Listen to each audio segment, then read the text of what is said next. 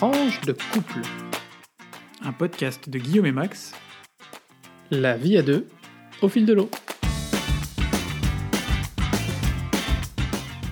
Bonjour, bonsoir. Ça y est, c'est déjà le 21e épisode de notre podcast Tranche de couple. On est ravis de vous retrouver. Euh, voilà, ça fait 15 jours depuis le dernier épisode, mais c'est le rythme. Euh, et vous êtes toujours plus nombreux à nous écouter. Euh, au moment où on enregistre ce podcast, il y a déjà 1339 écoutes de notre podcast. Donc voilà, c'est super chouette. On est, on est vraiment très content. Comment tu vas, Guillaume, aujourd'hui? Bah ça va, écoute, chaudement. Et oui, La cette Belgique, semaine va plus être, que hein. va être une vraie canicule. oui, pas une vraie. On va frôler les 30 degrés, quoi. C'est- l'été. Ouais, pendant quelques jours quand même. hein. Mm. Je crois que c'est la définition de la canicule, non? C'est ça, absolument. Le titre de notre épisode aujourd'hui, Guillaume, c'est L'avenir est un long passé. Et on commence tout de suite par la rubrique Actu. Qu'est-ce qui s'est Rubrique. passé cette semaine ou ces deux semaines? Eh oui, rubrique actu cette semaine, euh, ou c'est deux semaines effectivement. Alors, euh, deux sujets euh, pour cette rubrique actu. La première, euh, le premier sujet sur lequel euh, je voulais revenir, c'est un discours qui est un petit peu passé inaperçu, euh, qui pourtant est fort et lourd aussi en sens. Ce sont deux sujets aujourd'hui, vous verrez que je vais développer, qui sont effectivement un peu, un peu lourds. Le Premier ministre Viktor Orban a hum, fait le 6 juin 2020 à Saturalilojeli. Voilà, je ne suis pas certain de la prononciation, je, m'excuse par avance aux amis hongrois qui nous écoutent.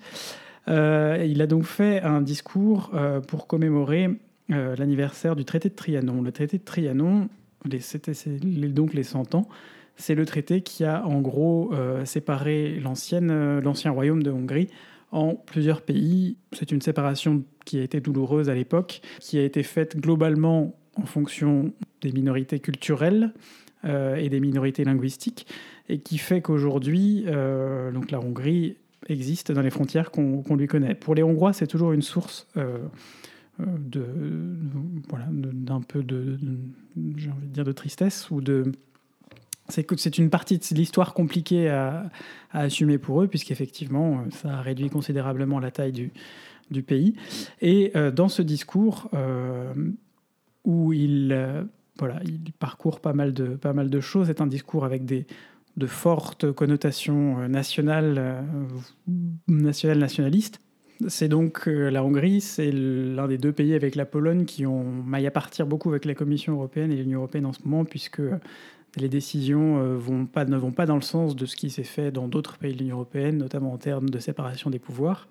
Donc c'est un discours dans lequel euh, il, a, beaucoup insisté sur toute l'histoire, il est revenu sur toute l'histoire de la, Hongrie, tout ce qui s'est passé, euh, les conquêtes, comment ils ont combattu contre l'Empire ottoman, comment ils ont réussi à étendre les frontières dans les Balkans. comment Budapest a été le centre d'un empire extrêmement florissant. Et puis après, euh, jusque-là, voilà, on commémore, il n'y a pas de souci. À un moment donné, on passe quand même sur euh, le fait que. euh, voilà, il oublie un peu de parler de la période où la Hongrie a été sous, sous la, sous la coupe de, de l'URSS, ou en tout cas il n'en fait pas une, très grande, un, très grand cas. Et puis c'est surtout, on sent une certaine animosité envers notamment l'Angleterre et la France, enfin le Royaume-Uni et la France. On ne sait voilà, on sent que ce sont des empires qui ont peut-être euh, à l'époque ont bénéficié de régimes de séparation un peu différents. Après, voilà, chaque pays a besoin de gérer euh, ses propres identités euh, et ses propres, sa propre histoire euh, de façon, euh, de façon voilà, euh, particulière. On espère que ce discours euh, ne sera pas euh, le premier d'une série de discours euh, trop nationalistes, puisque ce serait dommage, et pour la Hongrie et pour l'Union européenne, que ça aille un peu plus loin dans un- une Union européenne où le populisme a déjà beaucoup touché. Deuxième sujet pour aujourd'hui, on va revenir, on a parlé la dernière fois du mouvement Black Lives Matter qui a pris un peu de- d'amplitude et qui continue, euh, qui se poursuit. Ce qui s'est beaucoup passé ces deux dernières semaines, c'est euh, on a eu notamment en Angleterre, euh, avec des, déboulonnages, et aux États-Unis, des déboulonnages de statues. En Angleterre, c'était plutôt des statuts colonialistes, d'anciens, d'anciens personnages liés à l'histoire coloniale. Aux États-Unis, c'est beaucoup de statuts de personnages liés, de personnages confédérés, donc des États du Sud, au moment où les États-Unis ce sont, avant que les États-Unis se rassemblent, il y avait l'État du Sud et l'État du Nord. Le Nord étant euh, des États où l'esclavage avait été aboli, le Sud étant des États euh, d'États où l'esclavage était toujours en cours. Donc voilà, c'est deux façons de faire. Moi, je voudrais rappeler euh, une citation d'un philosophe américain euh, qui s'appelle Georges Santayana, qui est un philosophe pardon, de la fin du, 19e siècle, début du 20e siècle, qui dit Ceux qui ne peuvent pas se souvenir du passé sont condamnés à le revivre.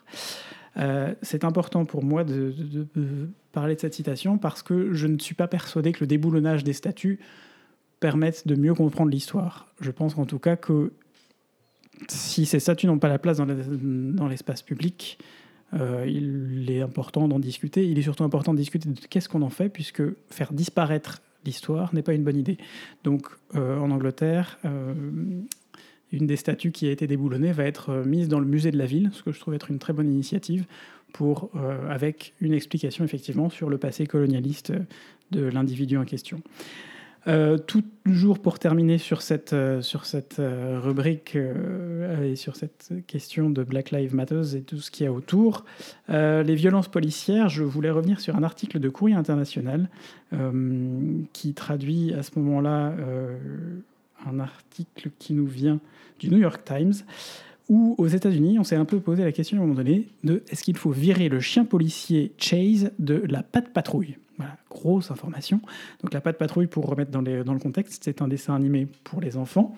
Ah, les parents euh, sauront ce que c'est, patte patrouille. les, parents sauront ce que c'est. Je laisse les autres, euh, je vous laisse aller voir un peu ce que c'est sur, euh, sur YouTube. Et donc, il y a plusieurs personnages, notamment un chien policier. Et à un moment donné, des gens se sont quand même demandé si ce chien policier, qui était franchement un peu trop gentil, avait bien sa place dans Patte Patrouille.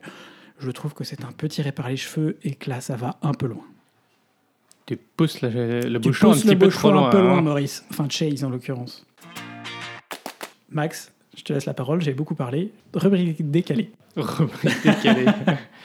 ah oui, effectivement, on s'est dit que euh, vu qu'il y avait de moins en moins, et il y aura peut-être de, Comment dire ça Ça sera un peu épisodique euh, en fonction de l'actualité, que ça faisait sens de, remonter euh, ce, ce, petit point sur donc la relation future entre euh, l'Union européenne et le Royaume-Uni plutôt que le, plutôt que le Brexit. Euh, effectivement, puisque le Brexit, bah, il a eu lieu euh, l'année dernière, vous vous en souvenez. et donc, donc voilà, donc depuis, depuis décembre, les négociations ont lieu entre l'équipe de, de Michel Barnier et l'équipe de Michael Gove, je crois, le, ministre britannique chargé euh, des relations avec l'Union européenne ou la relation future. Euh, et on en a parlé déjà la dernière fois, les choses ne, vont pas, ne progressent pas beaucoup. donc ce qui était convenu dans le, ce qu'on appelle le Withdrawal Agreement, donc l'accord de séparation, de retrait de l'Union européenne, du, Royaume-Uni de l'Union européenne, c'était qu'à mi-parcours de cette période de transition, donc en juin, le Royaume-Uni et l'Union européenne feraient le point sur les négociations et que ça constituait la dernière échéance pour le Royaume-Uni de demander une extension de une à deux ans euh, si on s'apercevait qu'en fait les négociations prenaient plus de temps que prévu parce que une année et en, et en réalité c'est beaucoup moins puisque c'est plutôt huit mois pour négocier euh, un accord euh, euh, de relations notamment commerciales, c'est extrêmement euh, difficile, extrêmement ambitieux. Donc on savait que ça, ça, serait difficile. Mais vous vous souvenez aussi que Boris Johnson avait fait un, point de campagne euh, de dire qu'il n'y aura pas, il fallait que le Royaume-Uni retrouve sa liberté et sa souveraineté complète. Et par conséquent, au terme de la période de transition d'une année, il fallait que les, voilà, on soit dans la nouvelle relation, ou en tout cas que, que le Royaume-Uni ne soit plus contraint par les politiques de l'Union européenne. Euh, et donc, suite à la conférence de presse de, Barnier la dernière fois, où il avait été assez euh, amène et acerbe sur, euh, sur les discussions, le 15 juin, Boris Johnson a rencontré les, présidents des trois institutions européennes, donc Charles Michel pour le, Conseil européen, Ursula von der Leyen pour la Commission et David Sassoli pour le Parlement européen. L'idée étant qu'ils puissent à leur niveau faire un état des lieux sur la discussion et voir un peu bah, dans, quelle, perspective il se plaçait. À cette occasion, Boris Johnson a dit qu'il ne demanderait pas d'extension de, la période de, de, transition et que donc, au 31 décembre 2020, le Royaume-Uni, la période de transition se terminerait avec le Royaume-Uni. Ils se sont engagés, ou ils ont en tout cas exprimé le souhait que les discussions euh, se poursuivent, euh, notamment euh, au cours de cet été, et dans l'objectif, idéalement, de trouver un accord, même si ça reste de plus en plus difficile. Voilà donc là où on en est. on va bien voir si cet été, enfin en tout cas si on observe une évolution de la position britannique dans les négociations qui vont désormais avoir lieu aussi en physique. Euh, parce que là, c'était les derniers euh, rounds étaient en virtuel. Ça ne sera pas forcément euh, très simple. voilà. Donc ça, c'est pour le côté Royaume-Uni. Maintenant, on va traverser l'Atlantique. On traverse l'Atlantique et on voulait aujourd'hui vous faire un petit point sur la mauvaise semaine de Donald Trump. Il y a des semaines avec et des semaines sans. Il faut reconnaître que oh. depuis le début de la crise, c'est quand même pas toujours simple pour lui. Hein. Ouais, c'est exactement ça. C'est pas toujours simple et, euh, et notamment parce que il a, euh, il y a eu deux euh, décisions de la Cour suprême. Donc vous savez que la Cour suprême a joué un rôle extrêmement important dans la, dans la politique américaine et que cette semaine, elle a rendu deux, deux arrêts qui étaient très très attendus. Euh, sur des politiques euh, que Donald Trump, euh, que l'administration Trump avait portées qui donc étaient remontées jusqu'à la Cour suprême. le premier concerne la volonté ou l'annulation par le président Trump à l'automne 2017 du programme DACA, qui était un, programme qui protégeait de l'expulsion ce qu'on appelle les Dreamers. C'est en gros les enfants qui étaient arrivés sur le sol des États-Unis avec leurs parents, immigrés sans papier, euh, qui donc avait été euh, euh, régularisé en 2001. Et donc le programme DACA a été mis en place par Barack Obama, ce qui n'est pas donc surprenant que Trump veuille, l'enlever. et puis du coup, c'est aussi très conforme à l'approche de Donald Trump sur anti-immigration et tout ça. Et donc, ben, la Cour suprême a retoqué cette annulation et c'est notamment euh, le juge en chef conservateur euh, John Roberts, donc qui a quand même été nommé par euh, George Bush, qui a rédigé les termes de cet arrêt, donc ce qui est quand même déjà un premier, première baffe pour, pour Donald Trump. Et le deuxième arrêt, c'est l'arrêt Boston versus Clayton County, euh, où la Cour suprême rend illégale toute discrimination par un employeur vis-à-vis euh, d'un employé sur la base de l'orientation sexuelle ou de l'identité de genre. En gros, vous ne pouvez pas virer quelqu'un parce qu'il euh, a une orientation sexuelle qui ne vous convient pas ou parce qu'il a une identité de genre qui ne vous convient pas. et là encore, cette décision a été rédigée par un juge, donc le juge Neil Gorsuch, qui a été nommé par Trump en 2017 et qui donc étant le Civil Rights Act euh, de 1974, la loi sur l'égalité des droits aux personnes LGBTQ. Euh, et donc là encore, euh, bah, c'est finalement une grosse, enfin, ah, une très grosse baffe pour, pour Donald Trump, qui d'ailleurs a, tweeté, qui a l'impression que la Cour, de, la Cour suprême ne m'aime pas, en faisant une question totalement personnelle, typiquement Trump. Mais on sait que c'est du Trump. Trump. Tout est personnel avec Trump. C'est pas la c'est pas l'Amérique. C'est pas Make America Great Again. C'est Make Donald Trump Great Again. Voilà. Donc, en tout cas, euh, on avait des, gros, euh, des grosses interrogations sur, euh, effectivement, ces, bah, les premières décisions de la Cour suprême après les nominations des juges conservateurs par, par Donald Trump. Alors, quand même, le juge Kavanaugh, qui était le plus récent juge nommé par Trump, lui a bien exprimé une opposition favorable à l'administration Trump et donc n'était pas en accord avec, avec le jugement, avec la majorité des juges de la Cour suprême. Mais néanmoins, euh, voilà, c'est pas inintéressant de voir euh, euh, bah, comment l'évolution de la jurisprudence de la Cour suprême est plutôt dans le sens de préserver des droits acquis et préserver les droits de personnes plus, fragiles ou, ou de minorités. et peut-être dernier, dernier élément de la mauvaise semaine de Trump, Euh, il a tenté euh, de virer, euh, par l'entremise de son ministre de la Justice, le procureur général, fédéral de l'État de New York, qui cherche des noises à son, avocat, à son avocat personnel, hein, mm. Giuliani. Son avocat personnel qui est l'ancien maire de New York. Oui, qui est l'ancien, donc voilà, Giuliani. et en fait, le, le, procureur fédéral lui a dit bah, écoutez, en fait, non, d'abord, j'ai pas démissionné, et puis j'en ai pas l'intention puisque euh, comme sa nomination, elle n'avait pas été validée par le Sénat, comme beaucoup d'ailleurs des nominations de Donald Trump, euh, et donc on peut se dire un petit peu c'est bizarre de vouloir installer une nouvelle personne euh, quelques mois avant les, élections, mais effectivement bah, le lien c'est qu'il voulait arrêter les poursuites à l'encontre de son avocat personnel. et en fait, les juges, les, oui, les juges de l'État de New York avaient validé la nomination de ce procureur fédéral ce qui est en fait une mesure, euh, dès lors qu'un procureur nommé n'est pas confirmé, il peut être euh, validé, en gros, il peut être confirmé par les juges de l'État.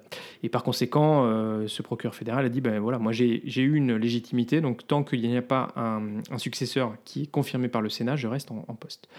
Voilà, donc mauvaise semaine pour Donald Trump, qui néanmoins essaye de faire de, remonter un petit peu la, dynamique de sa campagne, puisqu'il bah, il y a ce week-end euh, son premier rallye euh, post-Covid.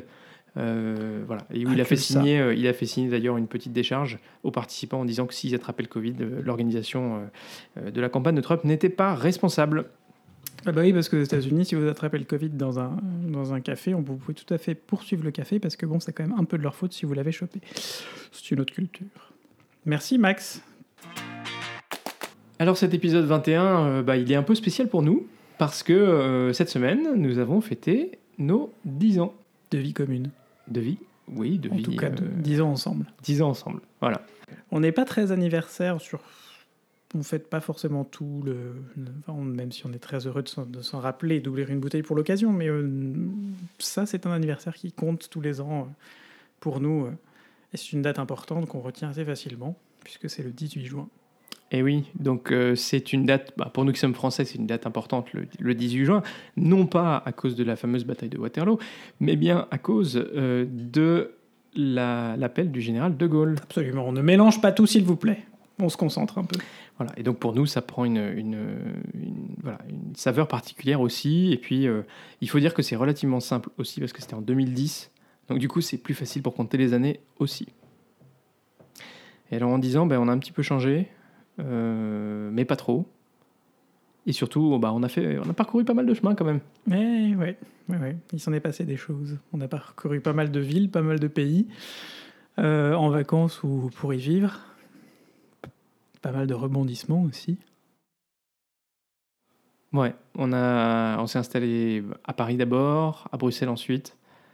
Euh, et puis, puis là, on s'est projeté avec l'achat de cette maison, avec plein de projets. Donc, c'est mm. euh, et puis bien sûr, bah, il y a trois ans, euh, notre notre mariage et, et donc on s'est projeté aussi, euh, voilà, dans, dans, dans, la durée et bah, on est on est content d'avoir pu d'avoir pu marquer le coup et, et célébrer bah, voilà une dizaine passée ensemble. C'est c'est vraiment chouette et, et c'est surtout probablement on regarde pas tellement dans le passé, mais plutôt dans l'avenir, et en se disant que on a réussi à construire des, fondations suffisamment solides pour notre couple, euh, qui nous permettent d'envisager sereinement euh, la suite, et, voilà. Absolument. Non, mais finalement, euh, on se dit vivons, l'année prochaine. Et c'est marrant parce que, je sais pas, enfin, je sais pas toi, mais quand tu, j'ai mentionné à quelques personnes, voilà, qu'on fêtait nos 10 ans. Et, c'est vrai que les, je pense que la, réaction des gens montre aussi à quel point c'est aussi quand même euh, un paquet d'années. Enfin, euh, mine de rien, on a, l'impression que c'était un peu hier. Mais, euh, mais bon, 10 ans, c'est pas, pas, rien quand même. Bon. il s'est passé plein de trucs. C'est vrai, vrai, que maintenant, tu as, un petit peu de, de poil blanc. Alors, te, te, te, je, fais une, je fais une Édouard Philippe. Bon, bah, écoute, ça arrive même au meilleur, la preuve. Ah, tu veux dire que c'est temporaire, que ça va. Non. je les ai, je les garde. C'est toute la sagesse qui transparaît chez moi. Voilà. Et, euh, avec ça. Et dix ans, bah, c'est aussi euh, beaucoup de rencontres, euh, beaucoup de, de moments partagés en Les famille. gens qui nous ont et- tendu la main à des moments où peut-être euh, nous ne pouvions pas, nous étions seuls chez nous. Et alors, c'est pour ça qu'aujourd'hui, nous disons, euh, nous, nous- nous chantons la vie, nous dansons la vie, nous ne sommes qu'amour. Pardon, désolé. Oh là là, la référence filmographique. Euh, non, mais plus sérieusement, voilà, c'est vrai qu'on a, on a eu beaucoup de moments euh, ben, avec nos familles respectives et puis, euh, et puis aussi avec nos amis, des, des bons moments partagés, des, des rassemblements scouts, des, des retrouvailles avec, avec nos amis bah, de, de Grenoble, de Lyon, de Paris, et puis euh, bah, nos amis étrangers aussi. Voilà, on, on a partagé, on a un peu euh, mixé nos vies et nos, nos chemins d'avant, euh, et arrivé à construire finalement cet entre, entremêlage de nos, de, nos, de nos vies respectives. Et puis, euh, bah voilà, pour, pour développer progressivement aussi euh, euh, le, le chemin commun. Mhm. Absolument. Je suis un peu philosophique aujourd'hui. Alors, pour tout vous dire, il m'a même reproché que le titre de notre épisode était beaucoup trop philosophique. Mais alors là, du coup, euh, c'est un peu l'hôpital qui se fout de la charité. Eh oui, qu'est-ce que tu veux, c'est comme ça. hein, Voilà. Bon, du coup, on a fêté ça, parce que Absolument. comme il se doit.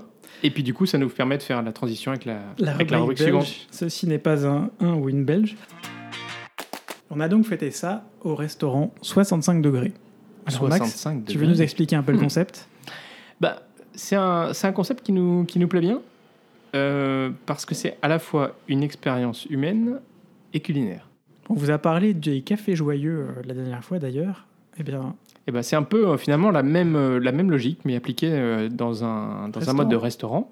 Alors, c'est bah, c'est un restaurant. Sur leur site, ils disent gastronomie et handicap. Alors, bon, moi, j'ai dit expérience humaine et culinaire, mais je crois que c'est un peu. Ça marche c'est- aussi, Ça hein. marche aussi. Euh, alors, pourquoi 65 degrés? Alors, ils, disent 65 degrés, c'est la température euh, à laquelle cuisent les œufs parfaits.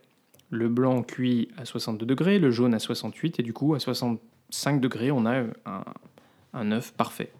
Donc, clin d'œil à la perfection gastronomique. Ce restaurant a été euh, fondé par quatre personnes avec différentes compétences qui agissaient auprès de personnes porteurs de handicap et de gestion d'entreprise depuis euh, plusieurs années et qui se sont du coup entourés de spécialistes de l'intégration du handicap dans le milieu socio-professionnel et des professionnels de l'ORECA. Donc ORECA, c'est hostellerie, restauration, café. C'est un gros euh, secteur. euh, c'est un gros secteur en Belgique. Voilà, donc ils ont lancé euh, ce, ce restaurant, d'ailleurs je ne sais pas en quelle année.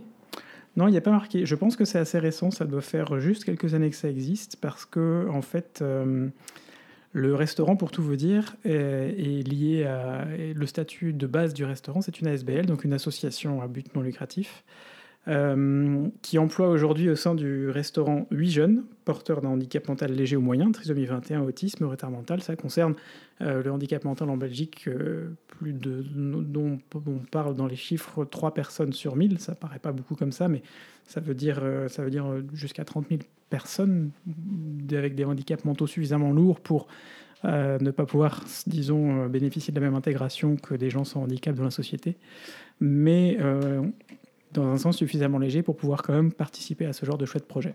Donc pour nous, ça comptait vraiment beaucoup d'être là ce soir-là pour fêter nos 10 ans.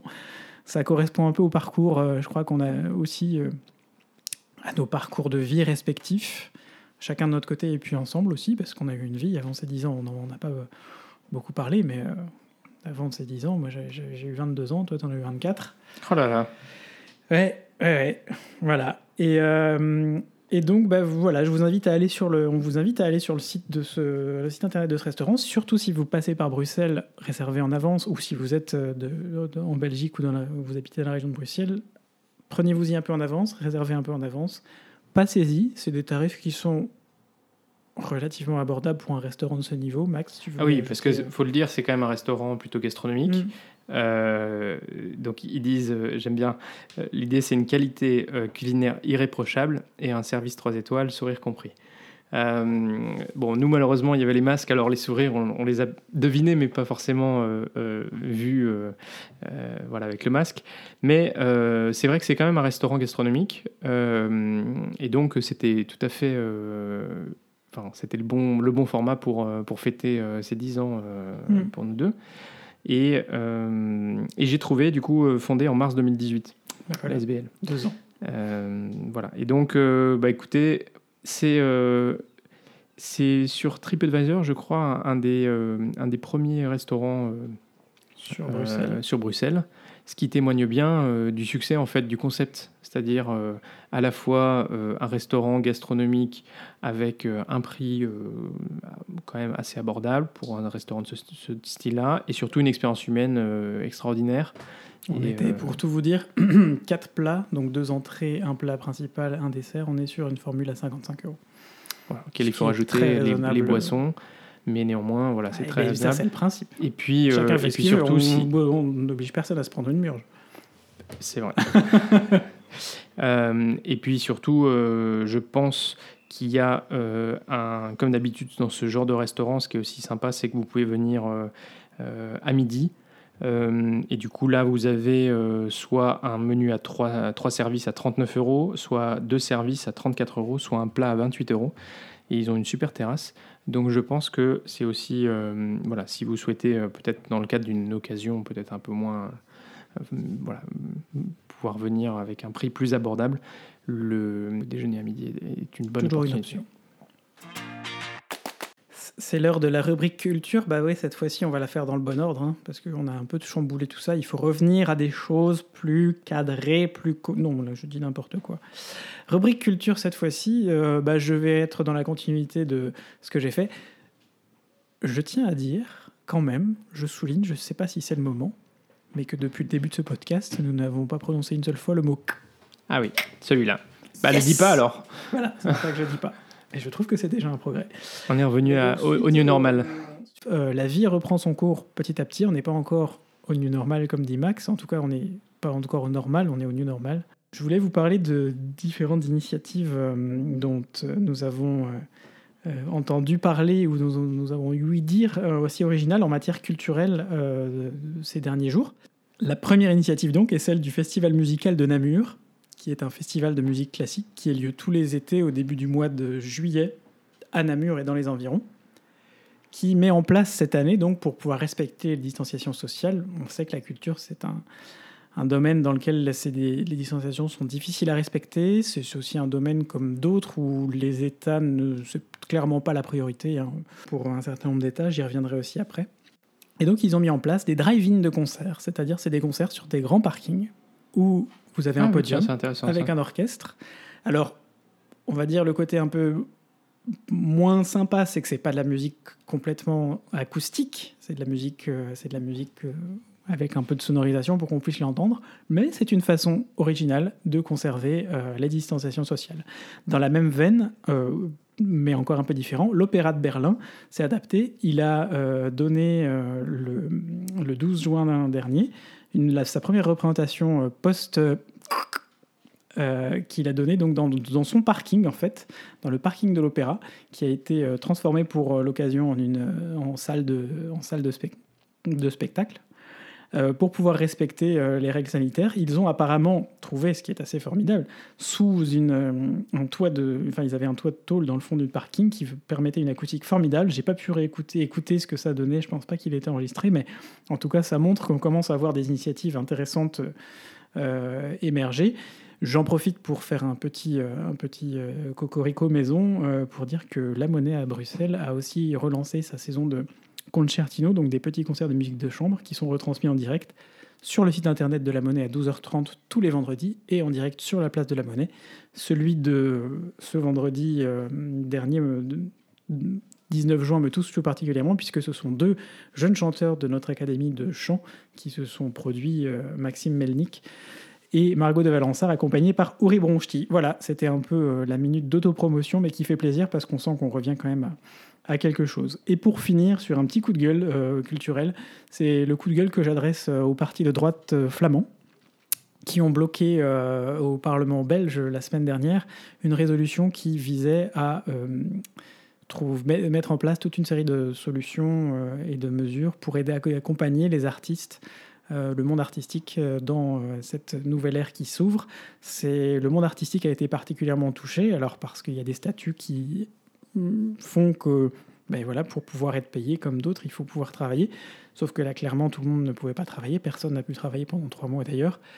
Et la Belgique a beaucoup tardé. On, voilà, je critique pas mal. Euh, J'essaie de limiter mes critiques en règle générale. Je critique cependant pas mal le ministre français de la Culture, Franck Riester, qui euh, est tout à fait absent depuis, euh, depuis plusieurs mois, ou quand il sort quelque chose en général, c'est pas forcément euh, voilà, ce qu'on serait en droit d'attendre. Mais là, je vais aussi pousser un coup de gueule contre la NVA et le Vlaams donc deux partis plutôt à droite, voire très très très très très à droite pour le Vlaams et puis le CDNV et le PNVLD, qui sont des partis plutôt plus centristes, en tout cas que les deux précédents, mais qui tous ensemble ont voté contre cette motion et ont, et ont demandé l'idée, c'était que de faire chiffrer par le Conseil d'État euh, les mesures. Ok, jusque-là, je comprends qu'on va y savoir combien ça va coûter, mais ils n'ont pas mis en place, ils n'ont pas demandé de procédure d'urgence qui permettent un chiffrage en une semaine, ce qui fait que c'est renvoyé au mieux au 21 juillet, au pire au mois d'août. Voilà, tous ces artistes qui, on pense que le milieu de l'événementiel, en général en Belgique, c'est entre 800 et entre 80 000 et 150 000 personnes minimum qui sont touchées directement, et indirectement, c'est plusieurs centaines de milliers de personnes. Tu as posé ça là, euh, et c'est effectivement assez triste. Max, on va venir sur un sujet euh, chaud. Exactement. Aujourd'hui, ben, on voulait parler euh, d'un sujet qui nous touche tous et sur lequel on est tous un peu acteurs. Internet plus gros pollueur de la planète? Ah bon, ça, ça tu, tu, veux dire que quand on surfe, c'est pas juste notre, notre unité centrale qui chauffe? Et voilà, alors si Internet était un pays, il serait le troisième plus gros consommateur d'électricité au monde. Oufti. Derrière la Chine et les États-Unis. Donc au total, on estime que le numérique consomme 10 à 15% de la consommation euh, de l'électricité mondiale, soit l'équivalent de 100 réacteurs nucléaires. Et malheureusement, cette consommation double tous les 4 ans. Et on peut imaginer qu'elle a aussi doublé pendant le confinement, puisqu'il y a eu pas mal de, choses positives pour le climat. Je suis pas sûr que ça s'en était nécessairement une. Tu veux nous expliquer un peu plus en fait ce qui se passe derrière? Parce que finalement, on n'a pas l'impression quand on va sur Internet qu'on voilà, qu'on réchauffe la planète. On nous propose même sur certains moteurs de recherche, comme vous en avez parlé il y a quelques épisodes, de planter des arbres. Mais oui, alors effectivement, la croissance du web, euh, c'est vraiment un, enjeu euh, environnemental de, premier plan pour les années à venir. On estime que la consommation électrique du web atteindra en 2030 la consommation mondiale, tout secteur confondu, de 2008. Donc, potentiellement, première source mondiale de pollution. Euh, il faut prendre en compte effectivement la croissance exponentielle du numérique qu'on peut difficilement alimenter seulement avec des énergies euh, euh, renouvelables. Et en matière d'émissions de gaz à effet de serre, de CO2, Internet pollue 1,5 fois plus que le transport aérien. C'est quelque chose euh, que, les, bah, que nous, les citoyens, n'avons pas forcément en tête. Et la moitié des gaz à effet de serre produits par Internet provient de l'utilisateur, l'autre moitié étant divisée entre le réseau et les data centers. Alors les data centers, effectivement, bah, c'est quand même un, gros, un gros impact environnemental.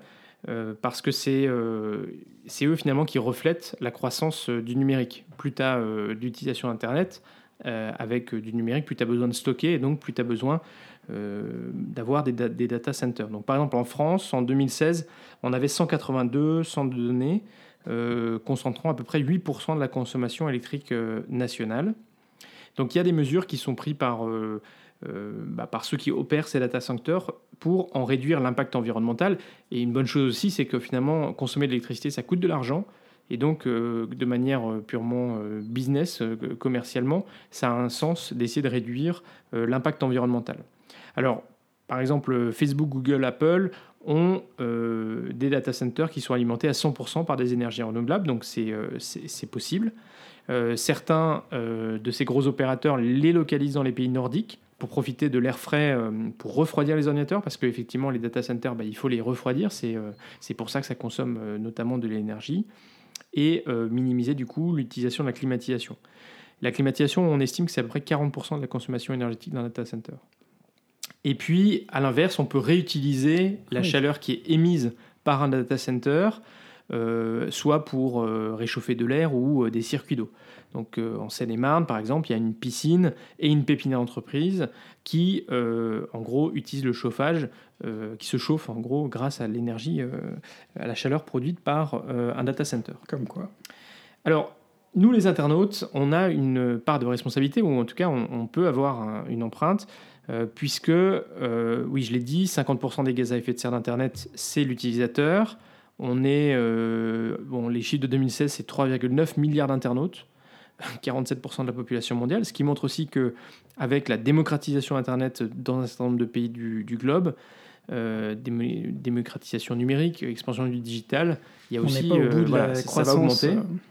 Euh, et donc on estime que on aura une augmentation, enfin qu'il y a une augmentation de 30% en, 2020, donc entre 2016 et 2020. donc les emails, par exemple, ils émettent énormément de gaz à effet de serre et ils consomment en fait euh, pas mal parce que chaque heure dans le monde, 12 milliards de mails sont envoyés, euh, ce qui au total euh, équivaut à une consommation de 50 gigawatts par heure, donc à peu près 18 centrales nucléaires pendant une heure.